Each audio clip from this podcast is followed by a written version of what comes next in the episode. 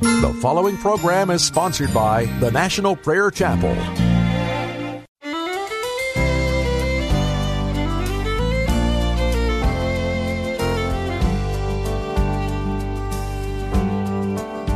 I'm pressing on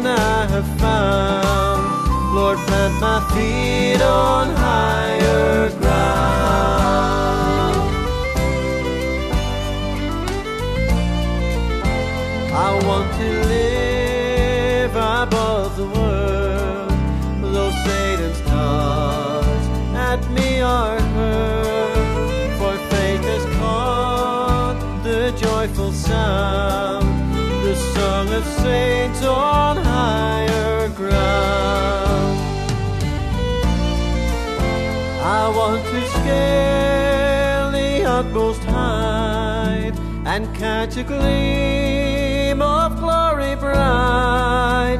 But still I'll pray till heaven I found. Lord, lead me on to higher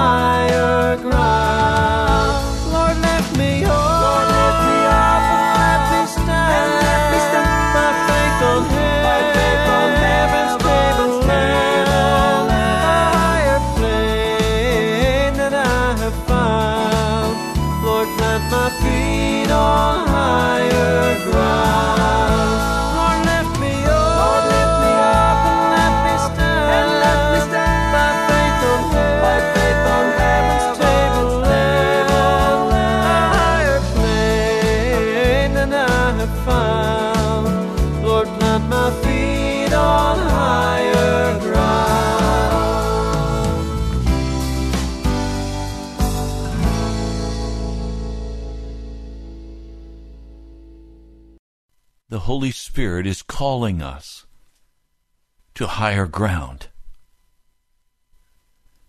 We have lived long enough in the lowlands, calling ourselves Christians, looking at the doctrines, studying the Bible on occasion, but no power. No power for the work of the gospel. Many of you have not ever brought a person to Jesus Christ. You can't look at one person and say, It was my testimony. It was the power of God moving through my life that brought this person to Jesus. That's not the way it's supposed to be. He wants us to move past the earthly life. He wants fellowship with us. But before He can lead you into such a life, He first has to be allowed to deal to the very bottom with all that is natural in you love of money, personal ambition, natural affection for parents and loved ones, the appetites of the body, the love of life itself. All that makes even a converted person live unto himself for his own comfort, his own advantage, for his own advancement, even for his own circle of friends. It all has to go to the cross. If you want to walk on higher ground, all that you are must go to the cross. There is a much higher place that God has for us. And I fear that many of you will live your whole life out in the lowlands. You'll live enjoying the natural life of man, the natural life of woman. You'll be filled with your goals and your, your hopes and your desires. You will work hard for money. You'll sacrifice your life so that you can live the life you please to live. This is not what God is calling us to. He's calling us to lay down our lives, to lay down our comfort and our advantage. He's asking us to lay down our own advancement. He's asking us to lie down or to lay down our friends our family. Jesus did not come to bring peace. He came to bring a sword, a separation between those who love him and those who say they love him but love the world and the ways of darkness. I fear for many of you because you still love the ways of darkness. You still walk in the known sin and rebellion You've never come to the place where you finally say, okay, I'm done. One dear brother I spoke with, he called me on the telephone. What he said was music to my ears. After all of these years, he said, Pastor, I am done. I am done with low life. I'm done with worldly life. I am done with half hearted Christianity. I want the fullness of Jesus. I rejoice in his testimony. This death, this crucifixion that we're called to, is not a theoretical death.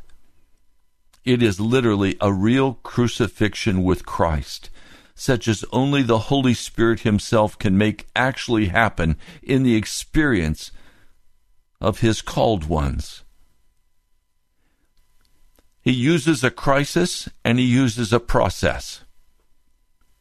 The crisis that He will use will draw us into a place of confrontation. It'll draw us into a place of decision. As the dear brother said earlier this week, he was living with a woman who did not love Jesus. And he finally had to leave and stop the sexual portion. He had to move into his own place. He's engaged. He loves this woman. The only answer is he must pray. And he must put her on the cross. And he must be willing to walk away if that's what Jesus asks him to do everything must go to the cross. The Holy Spirit brings this experience to his servants, both as crisis and process. Now, Paul's testimony has to become our testimony. I have been and still am crucified with Christ.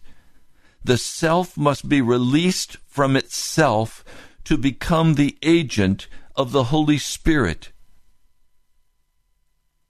as the crucifixion proceeds, there will be inner burdens that call you to pray.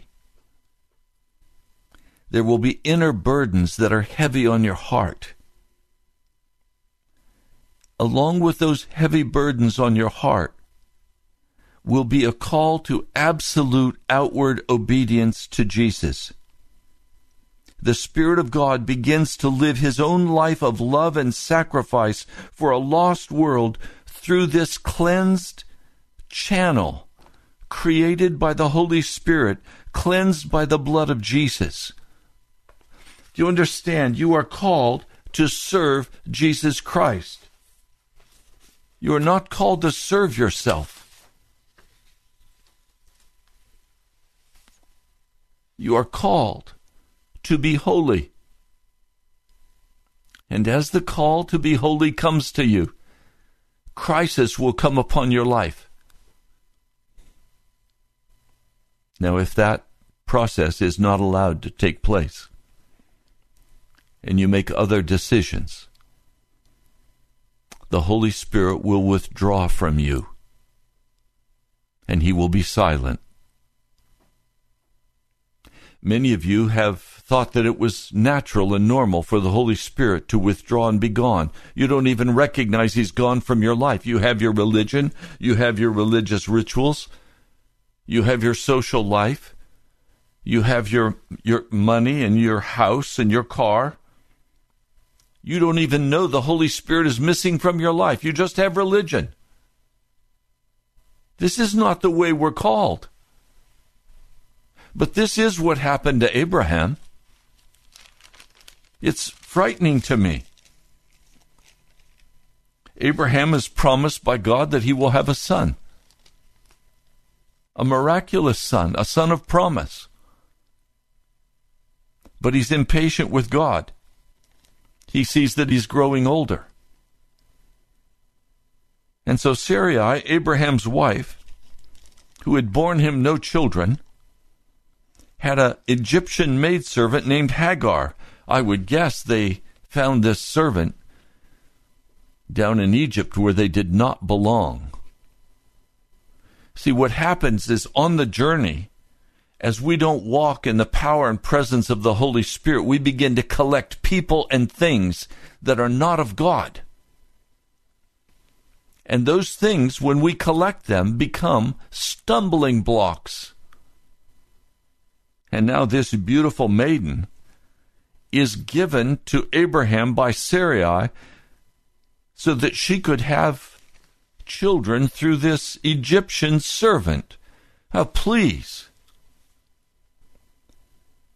how many times I have spoken with men and women who could not get what they wanted, and so they went to their Egyptian sources.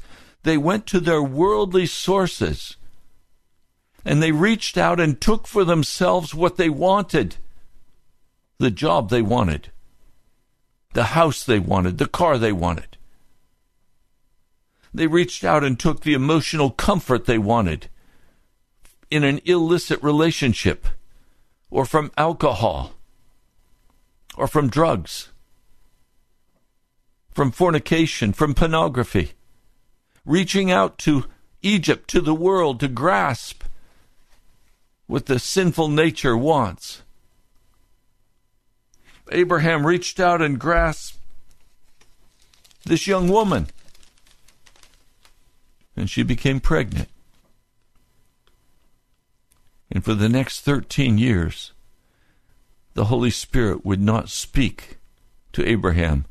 The Lord Jesus, the Father, they would not speak to Abraham. They put him in the refrigerator. Now, when we begin to think that it's normal for God not to speak to us, we are in deep trouble with God.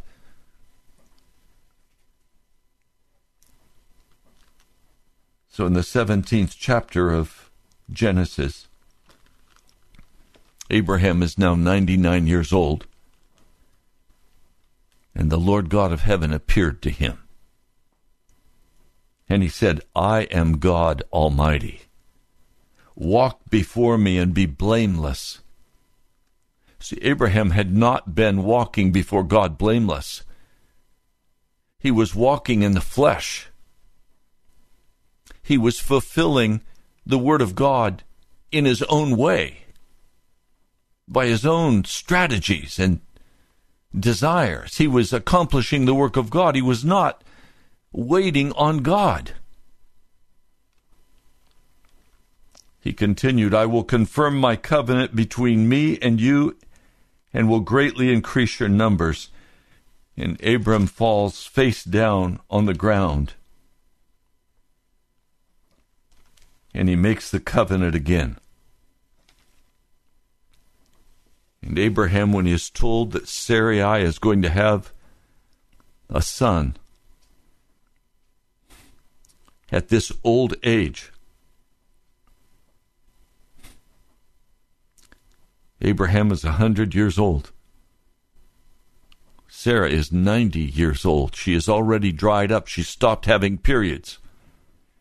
She's been through menopause. And God is saying, Sarah will have a child. And Abraham can't help but laugh.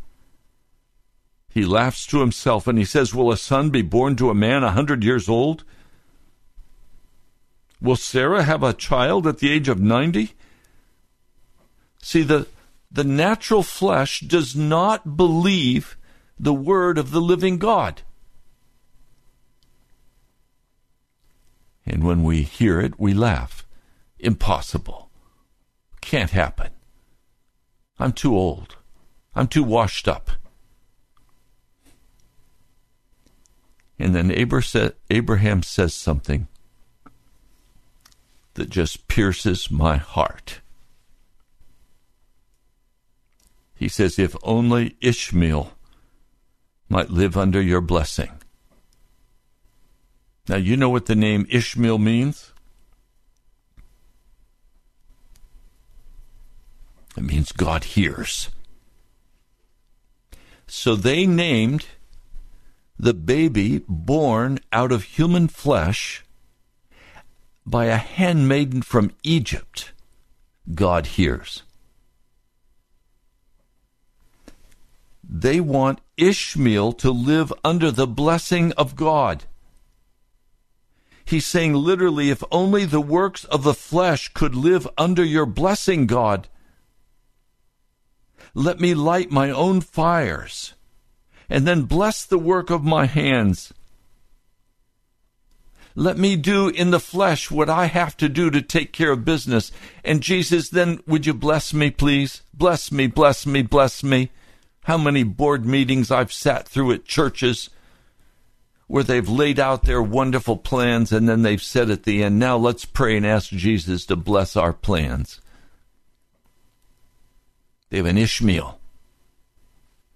The plans are an Ishmael plan. They're going to go to Egypt and borrow the money to build their church. It's an Ishmael plan. So many churches today are in desperate condition because they're so deep in debt. They would not trust Jesus to bring the money. Oh, we can't wait on Jesus. He won't do that. Really? I find Jesus always pays for what he orders. But if we're impatient and we go to Egypt, we're put in slavery, debt slavery. And so the church ministry is pinched and pinched and pinched until finally there's almost no ministry left as we pay Pharaoh his debt, as we pay the wicked, the wicked money changers, the wicked banks, their money. How ungodly.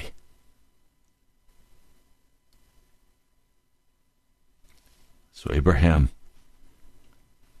he wants God to bless Ishmael, the work of his own heart, the work of his own hands. He wants God to step in and bless his stuff. And what I'm trying to say to you today is God is calling us to higher ground. He's calling us to lay down all that is of the natural man. He's calling us to go through this process of being made holy that He might lay His burdens on our heart, that we might respond and be utterly crucified and allow Jesus to have the power to do what He desires to do. Now, after these wonderful promises of God, and God has finally come and restored the covenant after his wickedness.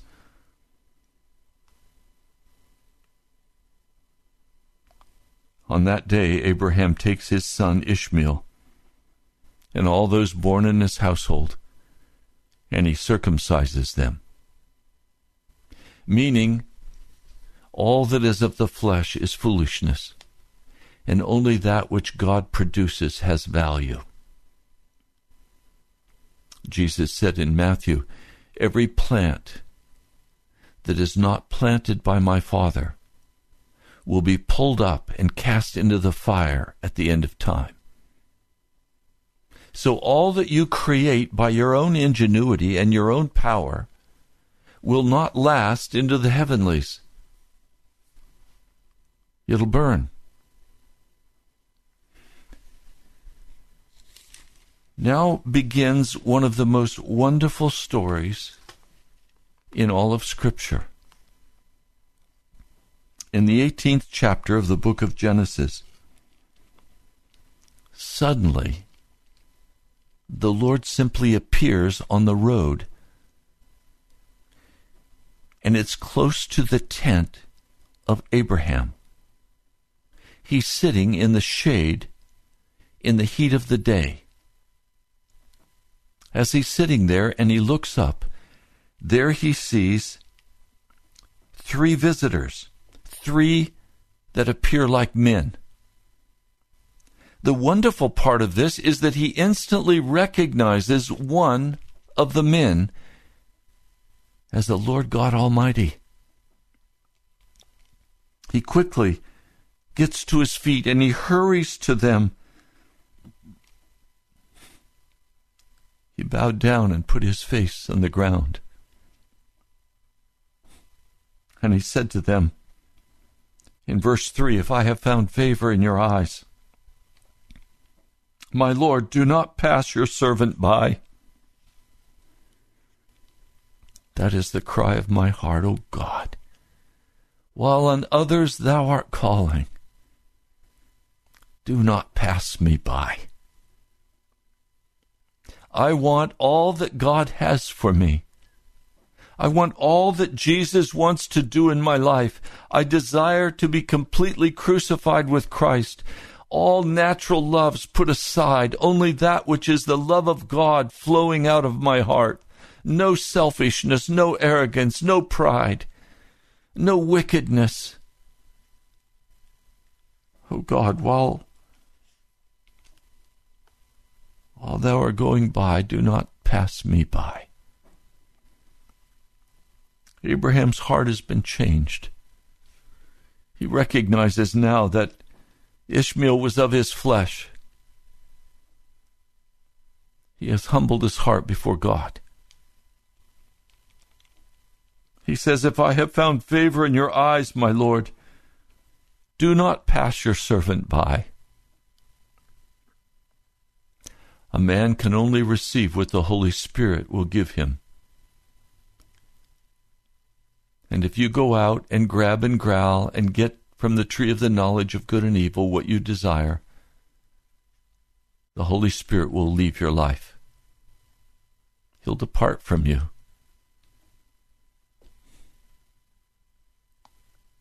I'm deeply saddened by this because many of you don't even know the Holy Spirit's not with you today. You just have your religion. You have your anger. You have your bitterness. You have your resentment. You have your goals. You have your objectives. You have your life plans.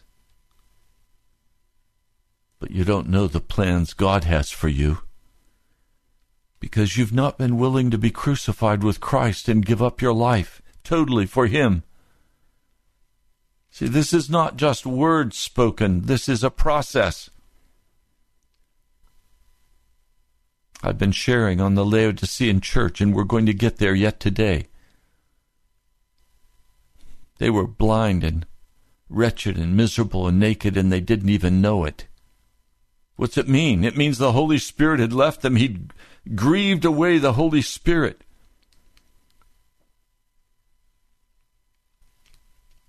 He says, Let a little water be brought, and then you may wash your feet and rest under this tree He's saying, I'm offering to you the hospitality as a servant.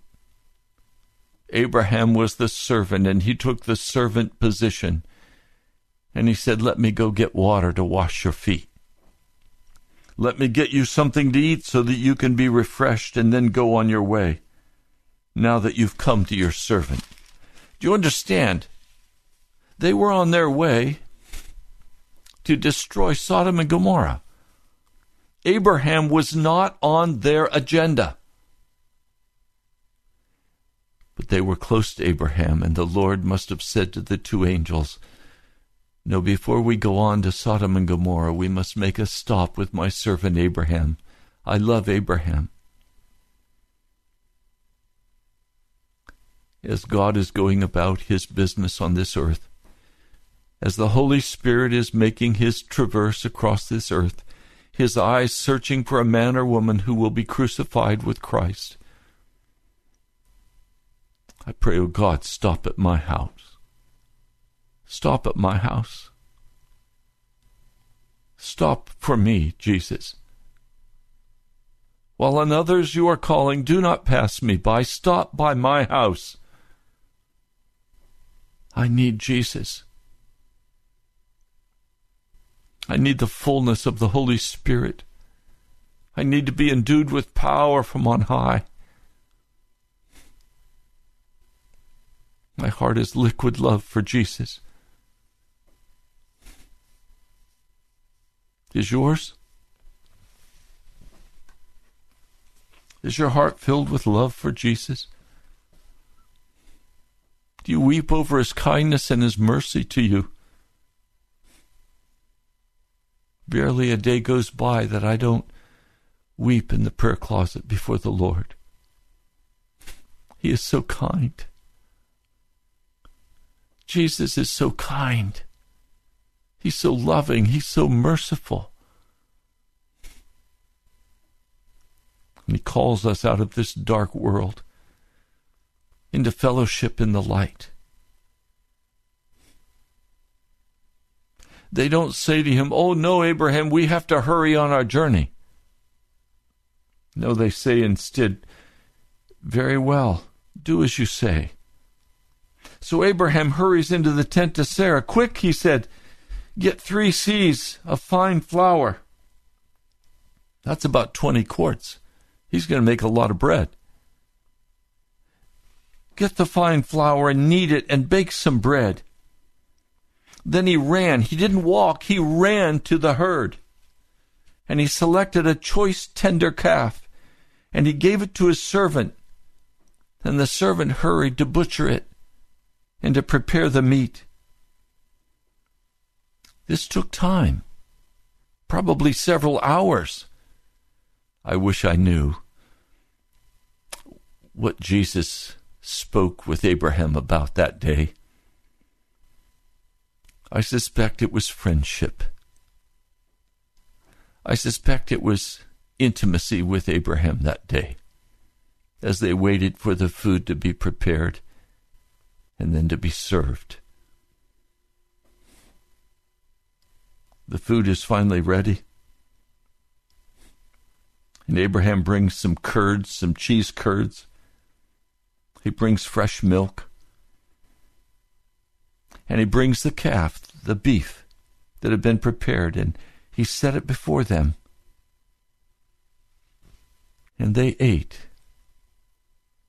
He did not sit down and eat with them, but he stood near them under a tree.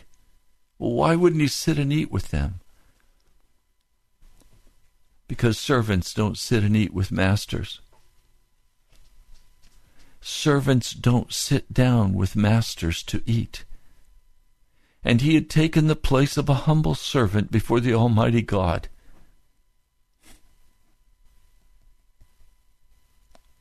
And then, when they were all finished with their meal,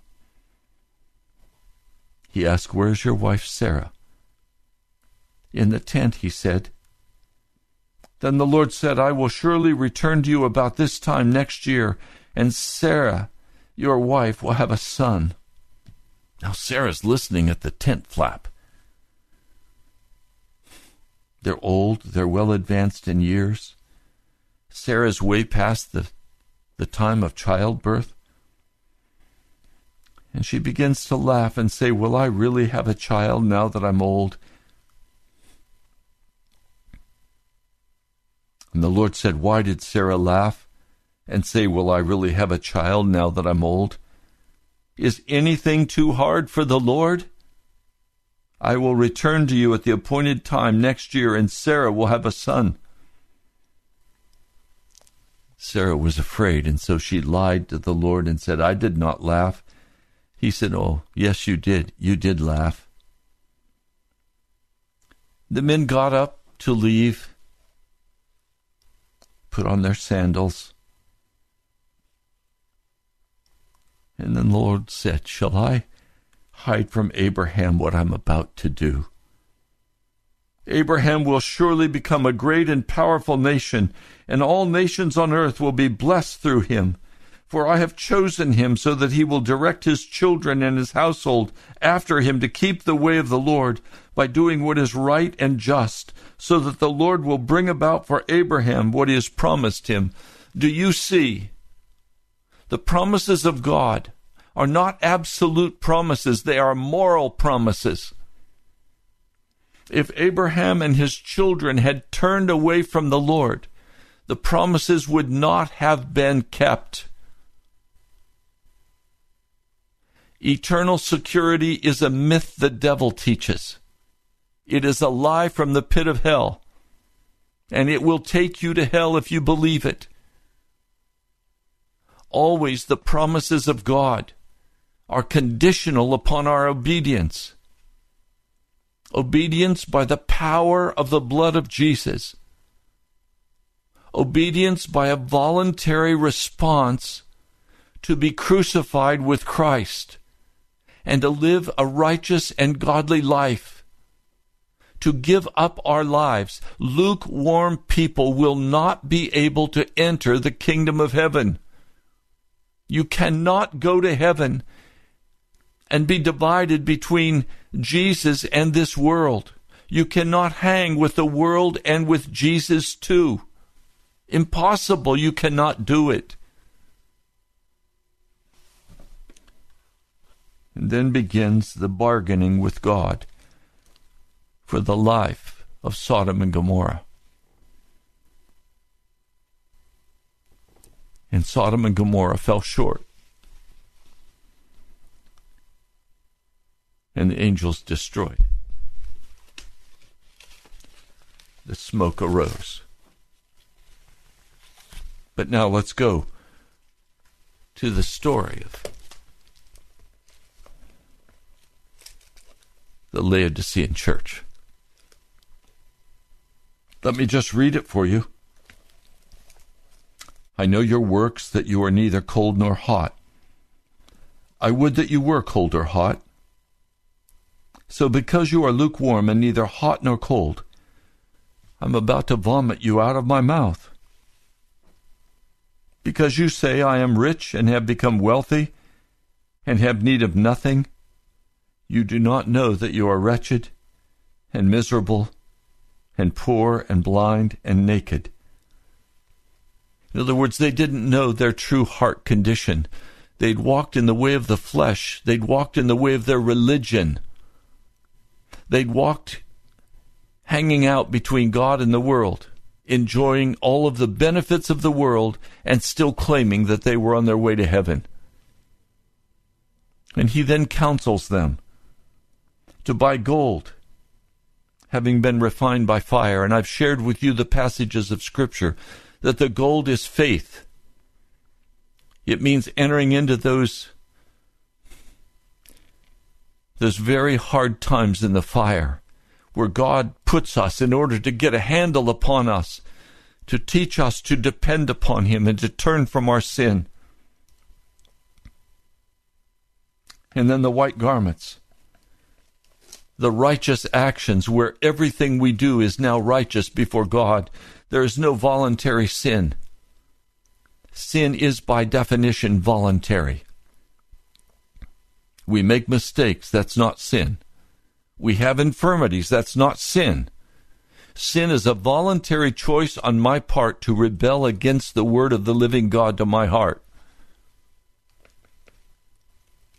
Wearing white clothes, Revelation tells us that those are the righteous actions of the saints. And then. Eye salve so that we have the power of the Holy Spirit to unveil every darkness of our heart. Plead with God. Send the Holy Spirit to me to reveal the true condition of my heart. Don't be satisfied with the low valley. We've been called up to higher ground. Don't be satisfied living in your depression and your discouragement. You're in that place of pain and fire. You're in that job because of the process God wants to bring to pass in your life to teach you to walk in righteousness. Now claim the Holy Spirit that you could truly see and understand your true heart condition before a holy God. Don't make Jesus withdraw from you like he did from Abraham for 13 years while you ask God to bless the work of your flesh. And then in verse 19, all those whom I may love, I convict and instruct. The word in the Greek can be translated also reprove, rebuke, bringing conviction and shame for sin. And then he instructs us okay, this is what you must do. Remember the instruction given to Abraham? The demand that he live without sin before God? So you must be zealous. That is, you must be totally earnest. You must be eager. You must be given to searching after God in your honest repentance, in turning away from wickedness, in being cleansed by the Holy Spirit, by the blood of Jesus. And then he says these magnificent words Listen. I have stood at the door and I am knocking. If anyone may hear my voice and may open the door, I will also come into him and will dine with him, and he with me. So in the new covenant, unlike Abraham, who must stand aside as the servant and not be allowed to eat with the Lord God of heaven, in the new covenant, he comes and sits down with us like family and he invites us to eat with him. What an incredible honor to be invited by Jesus to sit down and eat with him. Now, this section opens with saying, Listen, I have stood at the door. He's saying, I've always stood outside your door, but you could not hear me knocking because you were still given to the world and to the flesh and to the devil. You were still given to your religion. You always were in the lowland. You refused to let me bring the fire of the Holy Spirit into your heart. You refused to listen as I rebuked you for your wickedness. You wanted the low life. He said, I've always been standing here knocking. My brother, my sister, today I just want you to hear the incredible love of Jesus. He does not desire that any man or woman be lost. I'm going to stop for just a moment. Today, if this message is touching your heart and you want to come up to higher ground and you need me to pray for you, would you call quickly? 877 534 0780. And I'll speak with you, and I'll pray with you, and I'll encourage your heart. 877 534 0780. If you call now, I'll speak with you and I'll pray with you. And I also want to say one other thing quickly. I thank each one of you who has sacrificially given that this radio broadcast could be on the air again this month. I praise God for your willingness to sacrifice for Jesus. And let me pray for you quickly. Lord, I pray now for every man and woman who helped contribute sacrificially that this broadcast of Pilgrim's Progress could be on the air this month. But Lord, if you had not moved in their hearts, we would not be on air. And I would have simply retired to my prayer closet for fasting and prayer to wait on your next set of instructions. But you've said, Come and speak of me again today, and I thank you for the honor of speaking of you, Jesus. I pray your rich blessing for each who has sacrificially given, some even giving the widow's the widow's penny. Lord, thank you. I ask the blessing of your Holy Spirit. I declare your blood over them. In the name of Jesus. Amen. I'm here if you would like to talk, if you'd like me to pray for you. 877 534 0780. Are you aware of the Holy Spirit knocking on your door? Are you aware of Jesus knocking on your door? If you're not aware of it, it's because you have not finished the work of repentance. Don't pretend that you're saved until you're eating with Jesus until you're feasting with Jesus. Not on religion, on Jesus, on the deep things of the Lord God of heaven, where He's called you to be crucified. Have you entered into that process of laying down your bitterness and your anger and your lack of forgiveness?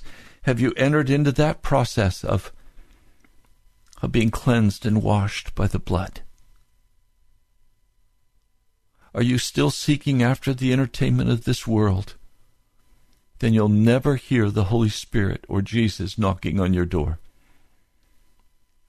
The din of the world is so loud with the television and the radio and the magazines and the novels and the and the Facebook page and the cell phone and there's so much din in the world that you'll never hear the gentle knocking of Jesus until you turn it all off and begin to pray and ask, Could I hear you, Jesus, knocking on my door? And when I hear you, Jesus, I'll open the door. I want you to come in and eat with me. I want to fellowship with you, Jesus. You're the love of my heart. Everything my heart desires is found in you, Jesus. There's nothing else of value. Everything else is but trash. It's you I desire, Jesus. It's your heart I desire, Jesus. I love you, my Lord. He says, I will come in and I will dine with him and he with me. That's what Jesus is calling us to. He's calling us to feast with Him. He's calling us to give way and begin the process of being made righteous, justified by faith. Righteousness is a gift from God. It's not make believe righteousness. It's real righteousness. It's being led out into the desert. It's being led into the fire. It's where everything of this flesh and this world is consumed. And Jesus is everything to our hearts. It's where we see Jesus on Calvary. We see him lifted up, his arms spread wide. It's where we see the resurrected Lord. It's where we see Jesus in all of his beauty, all of his majesty. Is this your experience today? Is this where you are today? Or are you still in the lowlands? And you need to come up to higher ground.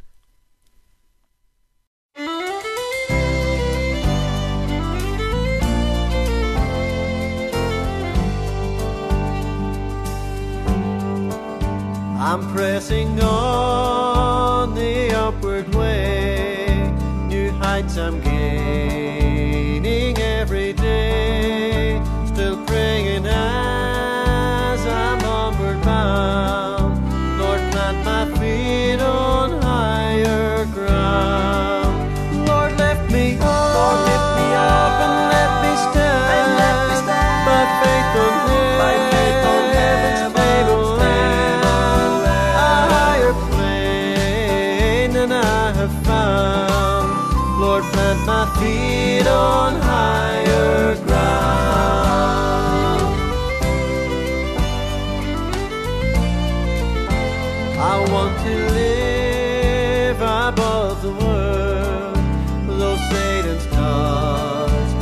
me heard.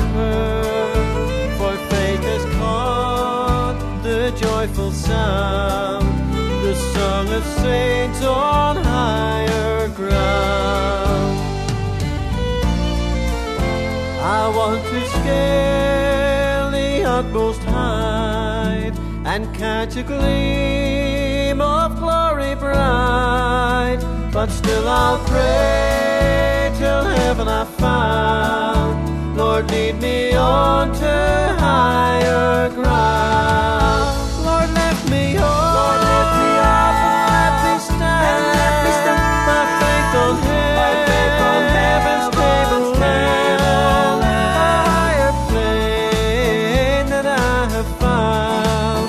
Lord, plant my feet on higher ground.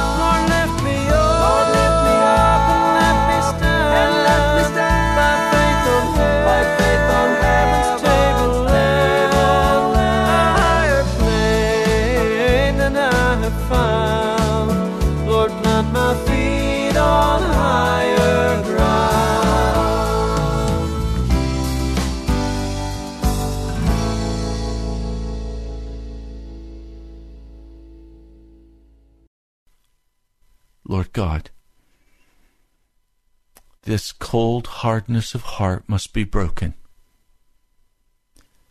This stubborn indifference in this city must be broken.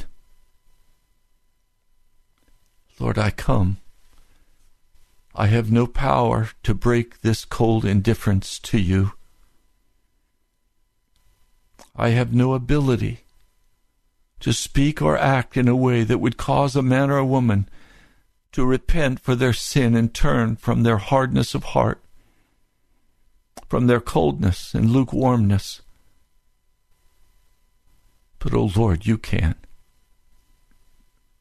I plead your blood over Washington, D.C., over this whole area, this listening audience. Lord, I plead for your blood to cover them to wash them, to make them clean. I plead with you to send your Holy Spirit to bring great conviction of sin, to break the hearts of men and women, even now as I'm praying. Lord, would you send forth your Spirit over the city of Washington, D.C.?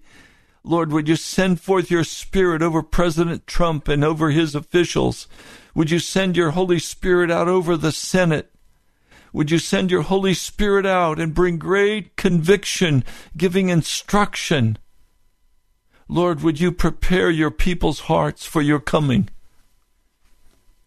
Mighty God, if you do not break this wickedness of heart, this religiosity, the wickedness, if you do not break the worldliness, how can your church be saved? Lord, start in the church. Start with those who call themselves Christians, but are lukewarm and will be cast out. Lord, would you send your Holy Spirit now upon this city and bring great conviction to the heart of every man and woman listening to this broadcast today? Lord, the burden of their sin is upon my heart. The burden of their salvation is upon my heart. Lord, would you go forth over this city now? Would you break this indifference, this hardness? O Spirit of the living God, come and rescue the people of Jesus, lest they be cast out and barred from the kingdom above. Please, I ask, as on others you are calling, do not pass Washington, D.C. by. We are the least deserving. The wickedness that has flowed out of this city, the wickedness that has flowed out of this government, the death of millions of babies across the nations, the death, Lord, of countless numbers of innocent women and children as we've dropped our bombs, as we've destroyed nations. The wickedness, Lord, on every hand, the corruption in our banking system, the wickedness in the Federal Reserve, the corruption in the FBI and in the Justice Department. Lord, I am pleading. Send your Holy Spirit to convict of sin and cause law and order to once more rule over this land under your power, Lord Jesus. For you are the King of Kings and the Lord of Lords. You are the one who sets up a president or takes a person down. Lord, I ask your blessing for President Trump today and his family. I ask that you protect them from the enemy. I ask, Lord, that you protect the cabinet picks. These selections prompted by your Holy Spirit. Lord, would you rule today over our nation?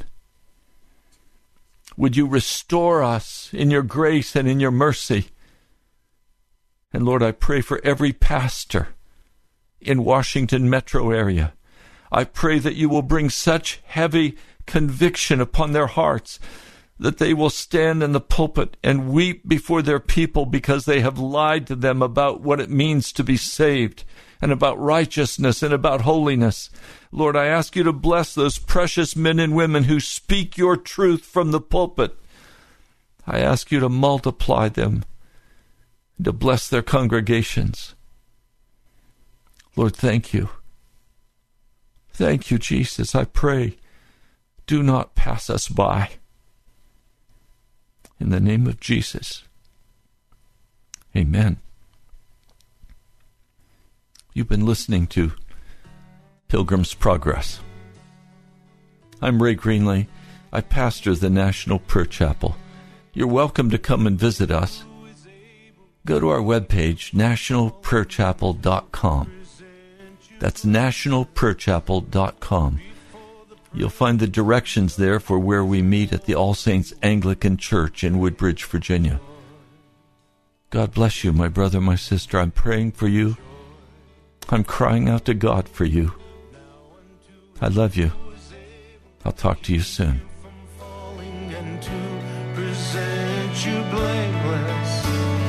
before the presence of His glory.